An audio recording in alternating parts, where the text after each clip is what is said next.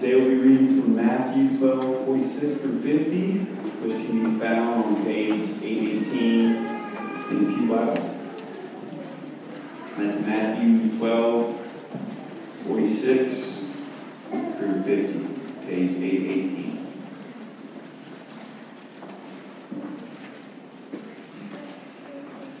While he was still speaking to the people, behold, his mother and his brothers stood outside, asking to speak to him.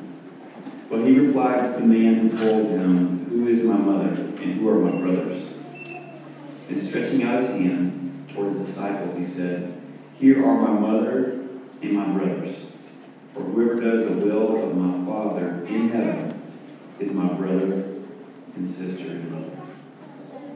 This is the word of the Lord.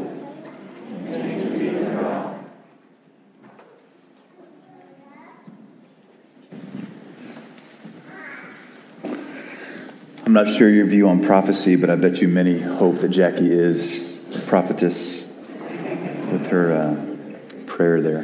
Hey, it's fun even to have the sounds of motherhood in the room. Um, let me just pray for us again, and then I'll tell you why we're in this text, and we'll jump in. So, Jesus, now we come to you and ask that your words would sink into our hearts.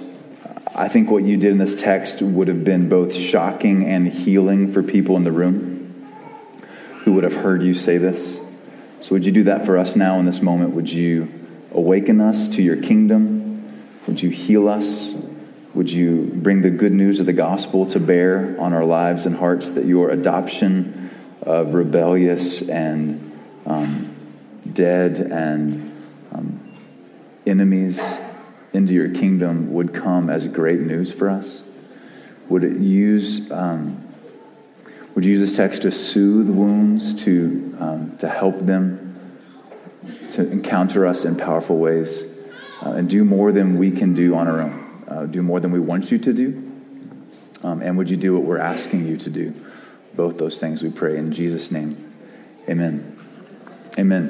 Hey, if there are still kids in the room who want to go to class, you're welcome to. You can be dismissed. We're uh, trying to figure out dismissal there, but if you'd like to go, your teachers are in the back. Um, glad you guys are with us. Hey, so maybe you're new with us or you've been around a little bit. Let me just explain where we are in this text. We, we've been through the series in Matthew and we've taken a couple of breaks. We've talked about Sabbath for a couple of weeks from the beginning of chapter 12. Um, and then we were just like two weeks away from a passage that mentioned mothers on Mother's Day. So I thought, let's just fast forward a couple of sections We'll talk about this text and then we'll go back again the next two weeks. I think it's a fitting passage for what's on our hearts and minds this morning. And, and, to be really honest, the next section in where we were in Matthew 12 was about the blasphemy of the Holy Spirit, which didn't feel quite like a Mother's Day text. And so I thought we could just go forward uh, just a smidgen to, to take this text. But let me kind of put it in context for you. Jesus has been talking to his disciples about what it means to follow him. And he's been in telling them to anticipate conflict and trouble.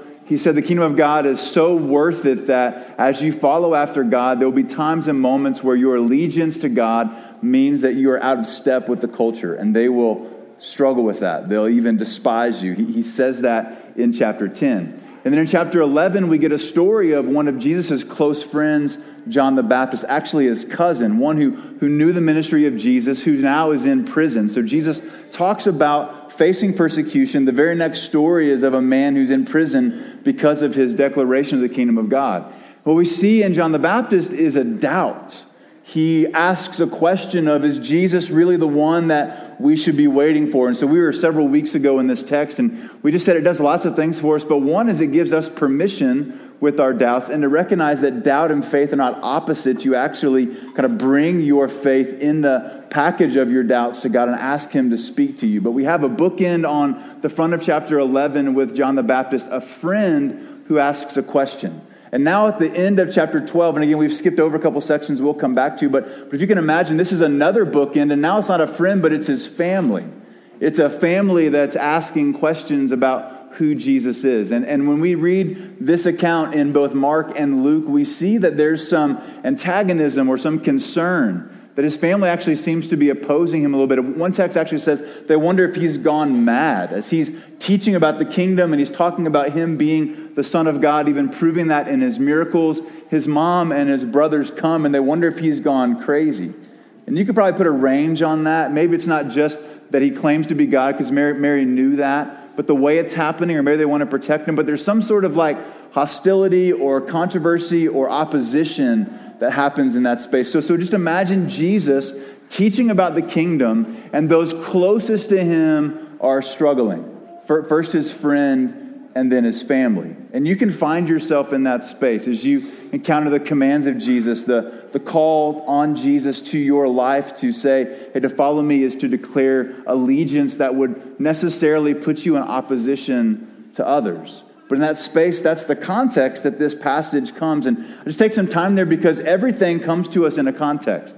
You woke up this morning in a certain context. You experienced Mother's Day in a kind of context. And maybe it was only joy, and you got soggy pancakes, and you got warm orange juice, and you got little kids who were singing at you, and it was a wonderful day.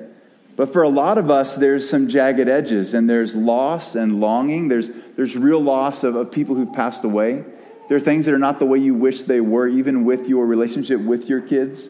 Those who long to have children and can't, those, those affected by abortion, those who are battling with infertility, those who are in spaces where this morning has a context where your heart is kind of troubled and sad.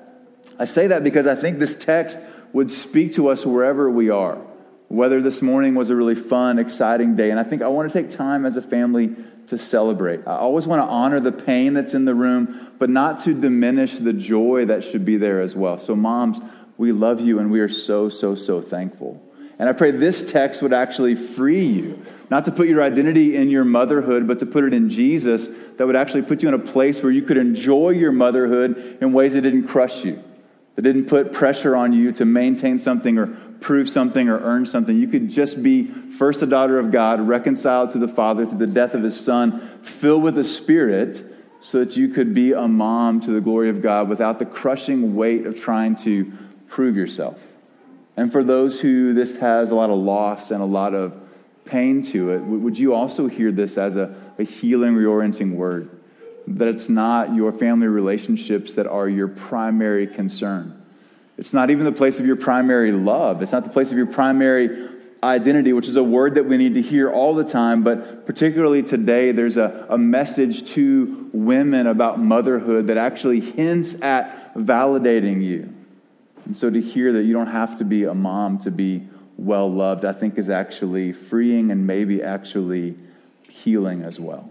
So, so if that's the way Jesus sets this thing up. The text is actually pretty simple. It's just a few verses. As we walk through it, I just want to name what he's actually saying, and then we'll talk about how it's good news, and then we'll try to make some application to, to our church family. Because essentially, what Jesus is doing is saying that there's a family that's built on belief that's more important than a family that's built through blood. There's a DNA of faith that's more powerful and more potent than there is human earthly DNA. That's his main idea. And again, this is really, really good news. And I, I, don't know where you were the last couple of weeks as we were walking through both Sabbath and this idea of work, but we made the statement that the story you find yourself in interprets for you both your rest and your work. And I think the story that you're telling yourself about who you are and what you need also kind of sets up family and what it means to be in a family as well. In the same way that Jesus wanted to recalibrate work and rest the last couple of, of messages that we were in, I think he wants to recalibrate how we understand family. And I want to say, particularly for those of you who family is a really pleasant thing, it's not just a healing word, it's a reorienting word in ways that actually would put us in a spot where we could fully enjoy what God has given us without asking it to be too much. So, so what does Jesus say? Why is that good news? And how do we apply it? Go with me back in verse 46. It's on page 818 of Matthew 12. He says, while he was still speaking, right? So there's a context, and I've kind of walked through that with us really fast. He said, While he was still speaking to people, behold, his mother and his brothers stood outside asking to speak to him. But he replied to them, who, they replied to the man who told him, Who is my mother and who are my brothers? And stretching out his hand towards his disciples, those who were in the room with him, he said, Here are my mother and my brothers. Now, in this passage, what we see is that Jesus is not dismissing his family necessarily. And the fact that Matthew doesn't put controversy here, Matthew wants to highlight not the opposition with his family, but the welcome of all who would trust in Jesus to be in the family of God. Matthew wants to highlight for us there's an invitation to all who would actually trust. He says, These are those who are in my family. This is my mother and my brothers. There's two things I want to highlight as we ask what this text says. One is that, that there's belief that, that comes into the family of God that's not the same as simply being born. And then we'll talk about behavior, not blood, that shapes us. So, so belief, not being born, is what makes us into the family of God. Now, for the Jews in the first century, this would have been a provocative word. It's a word of welcome to us, but it would have, have a, an oppositional edge to it to them because they so valued family. It was everything for them. It determined what your career was, it determined where you lived, your economic status, who you married, who arranged your marriages. Everything was about your family. And in fact, it was through the family line of the Hebrews that, that God was blessing all of the world. And so they saw their family as a way for wealth, for prosperity, for identity, for security. And for Jesus to stop and say, hey, there's a, a family that's more than just the blood that I'm related to, it comes by faith, would have been both controversial as well as freeing. It would have reoriented things in the room in such a way that they, they would have seen that the kingdom of God is changing how we relate to God. That Jesus' entrance into the world was changing how we relate to God. It was no longer by kind of the birth line of the covenant people. There was going to be new birth that shaped us into the people of God. There's a book about singleness that, that's really beautiful called Redeeming Singleness. And he takes some time just to highlight this. And he says, you know, in the Old Testament, there was marital blessings and covenant blessings that came out of the family. And then he says this, but true blessing is ultimately not found in having children and the family, even perfect children like Jesus but rather truly hearing the word of God and keeping it. Therefore, the fount of true blessing is not to be found in the traditional values of having a great physical family, as good and satisfying and rich and rewarding as that can be. Rather, true blessing is ultimately found in a righteousness before God and having a right relationship with Him. It is what Jesus was about to offer and accomplish for simple people through his atoning death on the cross. True blessing is righteous standing before a righteous God and sharing in the community of the saints in an eternal inheritance before the throne. Here alone is where ultimate blessing is to be found. In the ancient world, in a shame and honor culture, everything was about your family. So actually, maybe they imagine as they bring this request from the mother and brothers of Jesus to Jesus, he would have stopped the show, discarded everybody else, and turned to them. And that he didn't do that actually says something valuable to us about who is welcome into the family of God. If the family is what shapes everything, then the family you come from was about status, and, and bringing honor to the family was your highest importance. And bringing shame to the family was the worst thing you could possibly do. So, in a shame and honor culture, your birth family was everything. Even your name would be tied to who your father was for forever. You were known as so and so, the son of so and so, so and so, the daughter of so and so. It was everything. Okay, so for Jesus to say, hey, the family of God comes through not a bloodline, but through belief, means that wherever you come from, whatever you've experienced, whatever your family background is, whether it's a religious background or a non religious background, you can come into the family of God. Jesus is just simply saying this beautiful that we kind of receive now is kind of normal, but it would have been so provocative to hear anyone who will believe can come in to the family with equal standing. The New Testament says things like there's no longer Jew, Gentile, slave free, barbarian, Scythian, male, female. There's no class system in the family of God based on who your parents were. The implications of that mean there's nothing that you could have done either positive or negative, that would either earn or disqualify you to come into the kingdom. Jesus is saying, My brothers and my mother are those who are here following me, those who identified as doing the will of the Father, which we'll talk about in a second. So it's not through, through blood, it's through faith. So here's a passage in John chapter 1. Because actually, the, the people of God, the, the family of God, the, the bloodline of God actually rejected Jesus. So in John 1, verse 9, we say this The true light, speaking of Jesus, which gives light to everyone who is coming into the world, He was in the world, and the world was made through him, yet the world did not know him. And he came to his own. His own people did not receive him. But to all who did receive him, who believed in his name, he gave the right to become children of God, who were born not of blood, nor the will of the flesh, nor the will of man, but of God. Jesus is pointing to a new kind of birth that's available not by blood, but by faith. He's actually keeping his promise to be a father to all the nations, a way for all people who would simply trust in God to come into the family of God. And he does it in such a way that doesn't devalue our earthly families, but actually redeems them in ways that we can enjoy them in their rightful place. Jesus has a way of actually honoring the kingdom of God and this spiritual family without pushing his mother and brothers away. They're actually welcome in the family as well if they'll simply believe. He, he values them without pushing them away. So, so, the, so the bloodline comes by faith in Jesus' shed blood. That's the thing he wants to say. There's a, a welcome. And then he wants to say, being in this family looks like something. So look in verse 50. It says, Forever does the will of my Father in heaven is my brother and sister and mother. Now, this is tricky a little bit to talk about doing something to be in the family. So, ever since the Protestant Reformation, we've struggled with the idea of faith and works and how do they fit together. There was a, a move to correct an overemphasis on works making you right with God in the Reformation that brought around faith alone as the way that we're saved.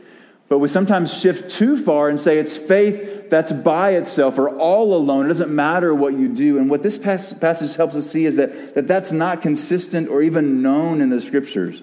There's no faith that doesn't look like something. So he says, Who is it that comes in the kingdom? It's the ones who do the will of my Father. And if you're thinking, wait, I thought it was by faith alone and Christ alone by grace, we would say, absolutely. What Jesus is saying here is that this faith is actually practical, it, it actually looks like something. So let me just kind of tie a couple of verses real quick. So he's saying in this text, it's those who do the will of my Father who are in the kingdom. And I'm saying it's those who trust in Jesus who are in the kingdom. And you might be going, hey, those feel like two different things. Couple of passages to talk about the will of the Father as belief in Jesus. Would you write this down? John 6 40 says this For this is the will of my Father, that everyone who looks on the Son and believes in him should have eternal life and I will raise him up on the last day.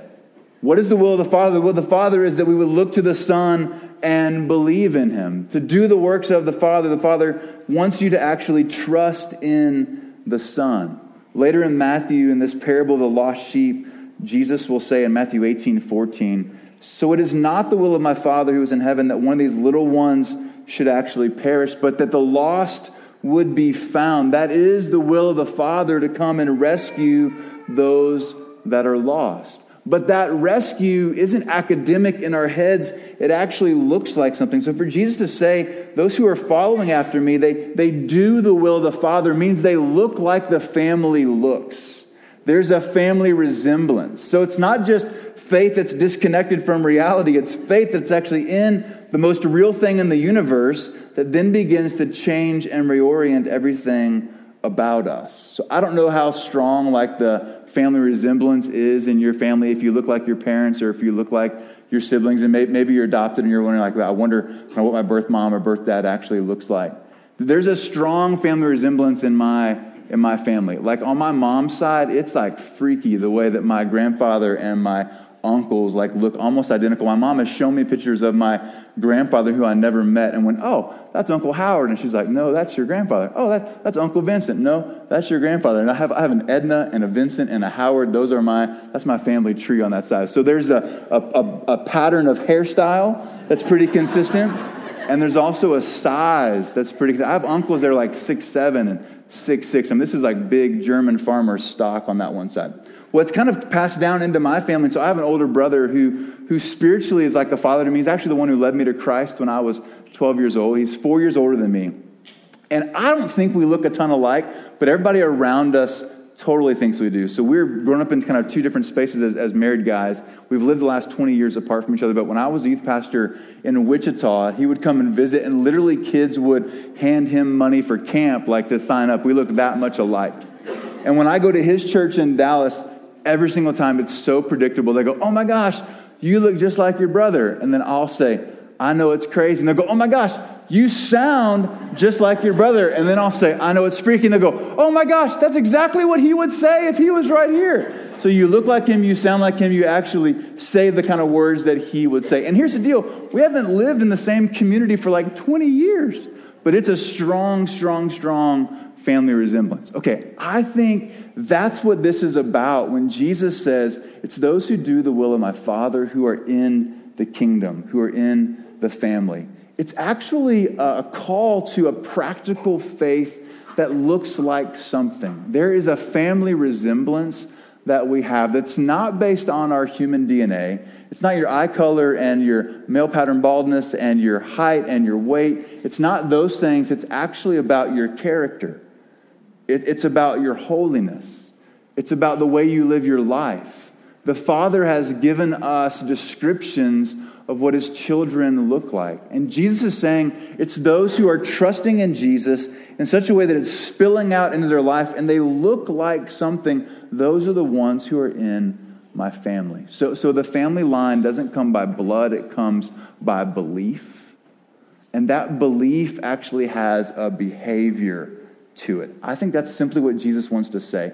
And it would have pushed in this community something that reoriented their values. It would have changed their understanding of like who was welcome into the kingdom. And for all of us in the room who didn't come from Jewish family descent, this is the best news ever to hear. We can be welcomed in, not based on who our parents were or what they did, or even what we have done, but based on what Jesus has done for us. For all who would believe, he gave the right to become children of God. Okay, as we think about family today, that's some massively reorienting hope for us to give us a space where we actually think about what's priority, what family actually gets our priority. When we think about the way Jesus has already told us that we'll be at odds often with our family if we follow him.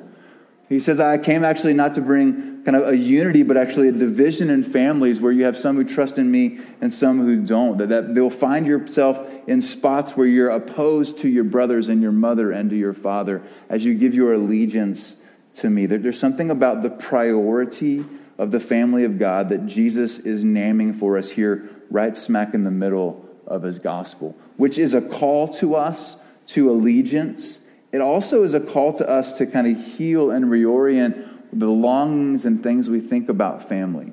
The places where we've wondered, like, where my family fits into my life and how important my family actually is. And what do I do with the wounds that I have? So let me just talk for a second about why this is good news. Can I give you four things? And there's probably hundreds, but let me just give you four. First, this provides a place for everyone to belong regardless of your background or achievement. Everyone is welcome into the family of God, regardless of whether or not you're married, whether or not you're single, regardless of what you've done in your past, what you will do in the future, regardless of your children or how they're doing, or whether or not you're married in ways that you actually have a fruitful marriage or a struggling marriage, whether you've been divorced, whether you've grown up in the church or not grown up in the church, there's a place for everyone to belong. Jesus stretches out his hands and he says, Those who are actually following me, these are the ones who are in my family. To talk about the kingdom of God and the family of God says there's a place for everyone to belong, regardless of your background, which pushes against both pride and shame.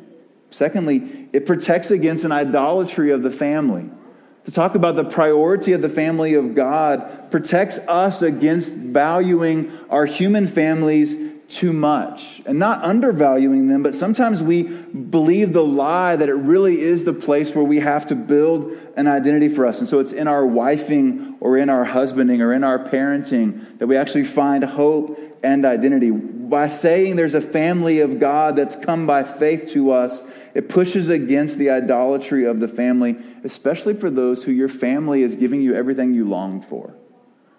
The easy thing for you would be to trip up there and think that you both deserve that.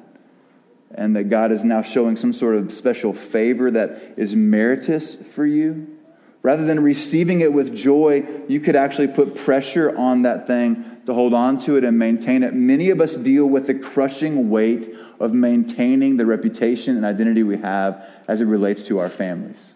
Either getting married one day or, or staying married. And the way your kids are and the ways your spouse is actually has, has too much power in your life when it comes to your identity. And social media is not helping us at all here as we think about kind of pseudo images of family that we compare ourselves to. But there's a crushing weight and then a corresponding like freedom from that weight if we'll simply look to Jesus as the one who welcomes us into the family. It protects against the idolatry of the family that, that is taking a really good thing that God has given us and making it an ultimate thing. And so your kids' schedule and, and their achievements if you're not careful, you will put identity in those things. You'll tie value and worth to how they're doing. It's why your kids make you more anxious than anybody else. It's why their, their questions and their struggles, you could actually tolerate that in somebody else's life, some other friendship, but when it's your children and their questions and their ire and their looks, I'm speaking hypothetically, of course, when it thinks of those spaces, that's why it activates things inside of you like nobody else does. Because you I actually put identity and value. I subtly make the mistake of putting worth in my parenting. And to hear that there's a family that belongs to the kingdom of God by faith has a way of helpfully undercutting that current that would sweep us away, believing that it's the value of our families, the goodness of our families, the success of our families that actually gives us value and worth.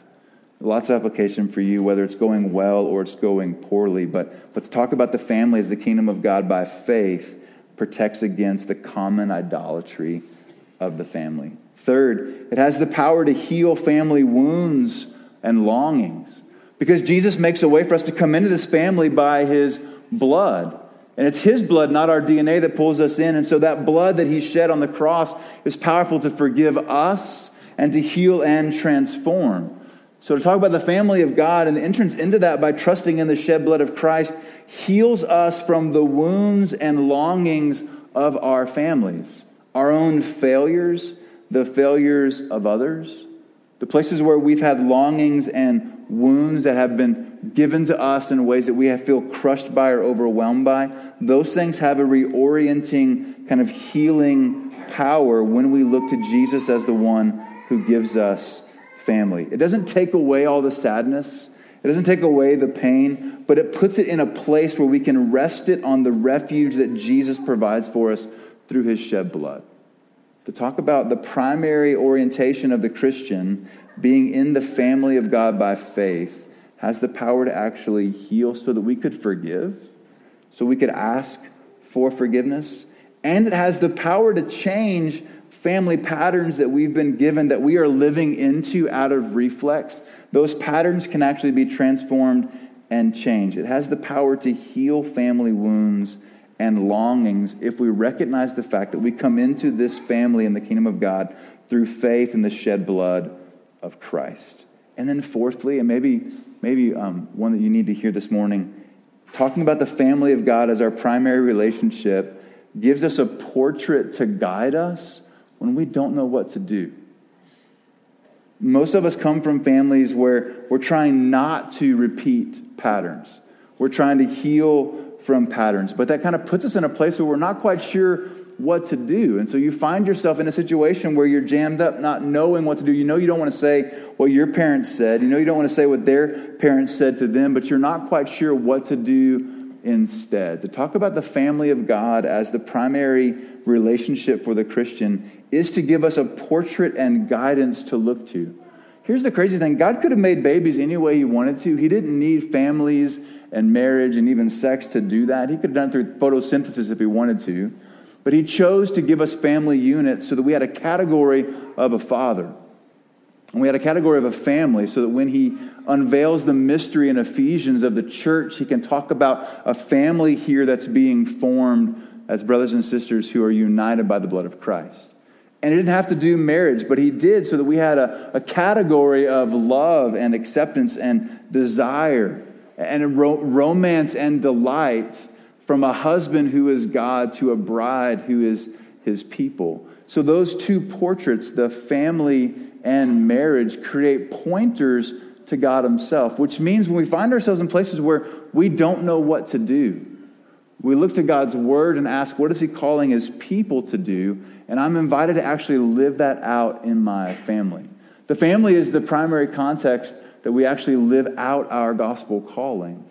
And in that space, we're not just asking what are all the passages that say mother and father, and then we're asking what are all the passages that talk about the kingdom of God say, and how do I live that out in my family? It gives a reorienting portrait to us of what love and sacrifice and service and forgiveness would actually look like. For those of us who just feel like we're launched out into adulthood with no reference point, to hear that there's a family of God that Christ has established gives us a place to actually find a bearing, kind of a true north, a way to think about these relationships in ways that can actually move towards redemption and healing. We're not just left for what we received and inherited from our earthly families.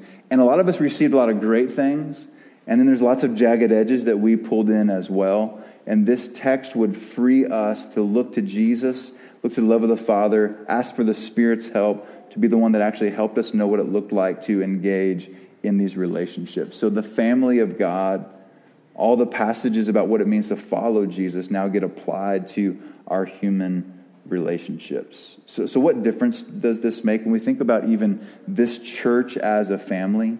Think about your, your family. What, I hope you've heard lots of times already is that what Jesus is saying is healing, it's reorienting, it's freeing, it removes some of the crushing weight so that you can actually now move towards people and serve and sacrifice and care for them and not demand that they meet your needs or give you identity.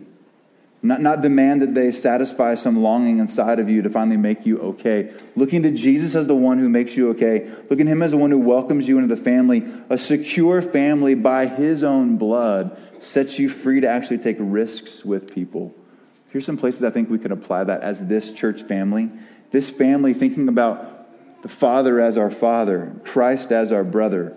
This is a family that God has established by, by faith. What could it look like here? It could look like forgiveness and, hope for change.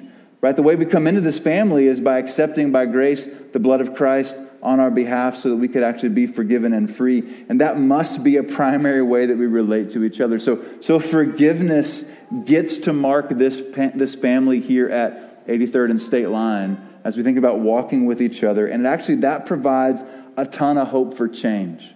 Where, where we feel stuck and those around us feel stuck, we don't have to hold against one another the things that we've experienced in these relationships because we come into this family as one who is forgiven and free. Secondly, I think if we embrace this idea that God is the one who's making the family, then we can actually embrace awkward moments as a family. Because we're not asking this family to satisfy us or engage kind of the longings of our heart in ways that actually would, would complete us. Christ is the one who's doing that. So there's room in these relationships for things to be a little bit awkward. As our kids came into adolescence, we had this epic moment in kind of our family history where we gathered around the dining room. Everybody put hands in the middle, like you would go team, put our hands in, but instead of go team or win, it was embrace the awkward on three. One, two, three. Embrace the awkward. Just going, have we never been parents of teenagers? You've never been a, a teenager before. They're about to step into some really awkward moments. Can we just embrace that? Hey, as a church family, that God is like seen to give us like quadruplets and um, quintuplets pretty fast, and this thing is growing really rapidly. Can we have space and grace to embrace the awkward as a church family. To say there's going to be some moments that just feel kind of weird around here, but that's okay because we're not connecting to each other because of what we need from each other as far as identity. We get to actually serve each other and relate to each other because the Father is the one who makes us right with Him. So, so single or married, longings or, or, or wounds, the things that you feel in your heart, you can bring into this room, and all are welcome. Your, your awkwardness is tolerated and welcomed, is what that means. And as you feel that, you can actually extend that grace to other people.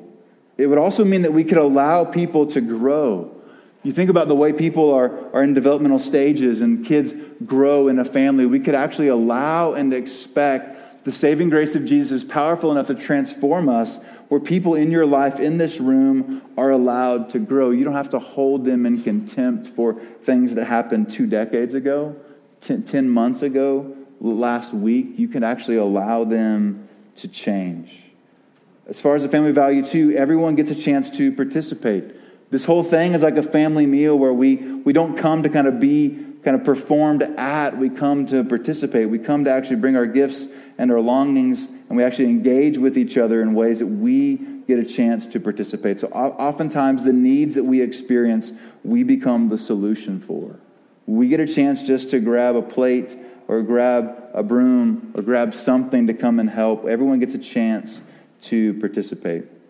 I think also this family, because it's marked by the grace of Jesus, is a family that should celebrate, that should actually enjoy being together, that could actually find space and time to simply enjoy the grace of God in each other. The reason why we've done things like a cornhole tournament and this kind of engagement with flowers with our women, and the reason why you're welcome to our, our potluck dinner after our members' meeting is simply to create some space where we can celebrate what God's doing and get some time together.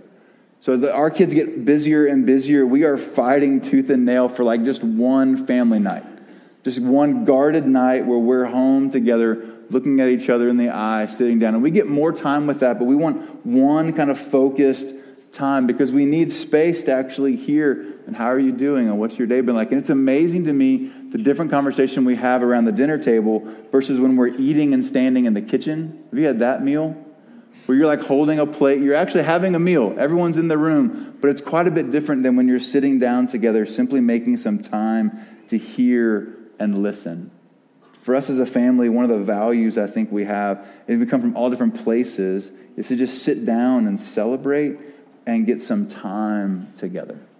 And last, maybe, and maybe, maybe most important, is that this is a family that should continue to grow as we extend the grace of Jesus and invite other people to trust and believe in him. What Jesus is saying in this text is that anybody who will trust in him is welcome into the family of God. That, that includes your family members, that includes your coworkers and your neighbors and your friends.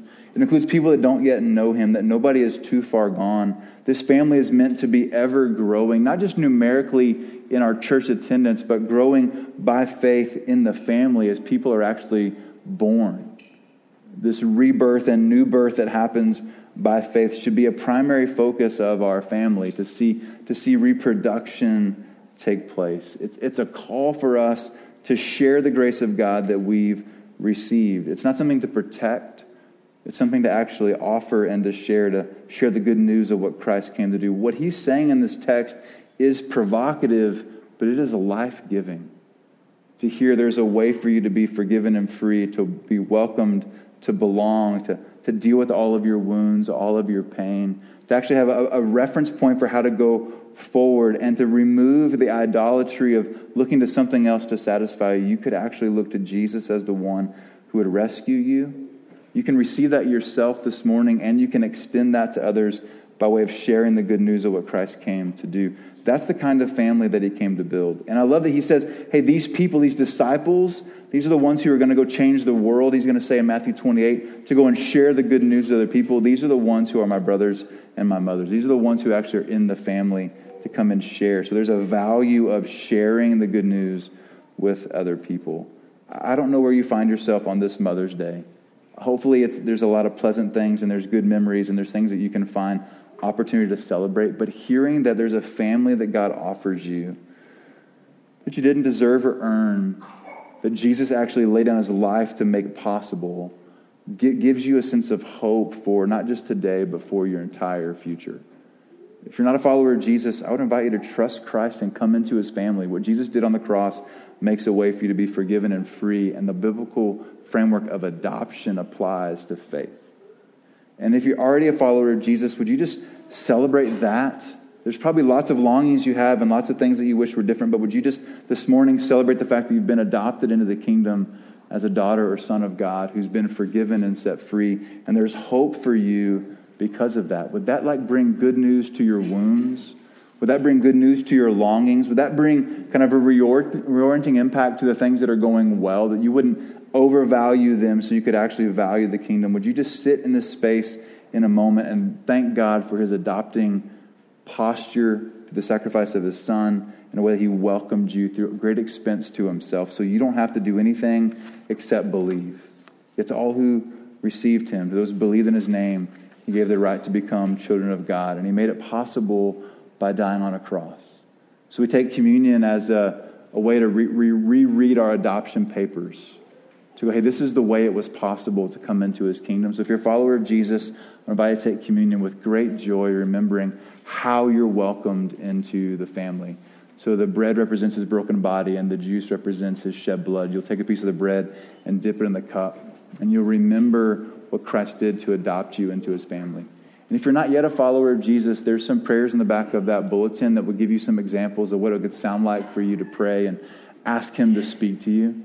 But if this morning you're ready to trust Jesus, if you're ready to come into his family, if you're ready to receive him and look to his cross as the thing that makes you right with God, now I want to invite you to come take communion for the first time, and let's talk about it after the service about what it means to actually follow Jesus. So we'll have service here in the front, and then we'll have a gluten free section over here to my right, your left. There's some individual packets as well, if that's more comfortable for you. Let me pray for us, and then we'll celebrate how God welcomed us into his family. Jesus, thank you for who you are. Thanks for what you've done.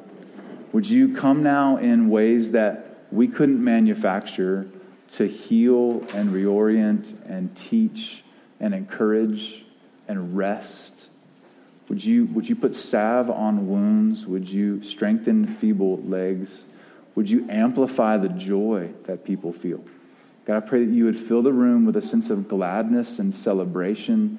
The way a, a loud family meal, there's lots of laughter and joy. Would you do that in this room as we think about the meal that you prepared for us, the way you welcomed us, your grace and mercy that satisfied everything that we needed to be satisfied so that we could be in relationship with you. Would you do that beautiful work right now in this moment? And would you stir faith for those who don't yet believe? Would you call them to the table? We pray in Jesus' name. Amen. All right, come when you're ready.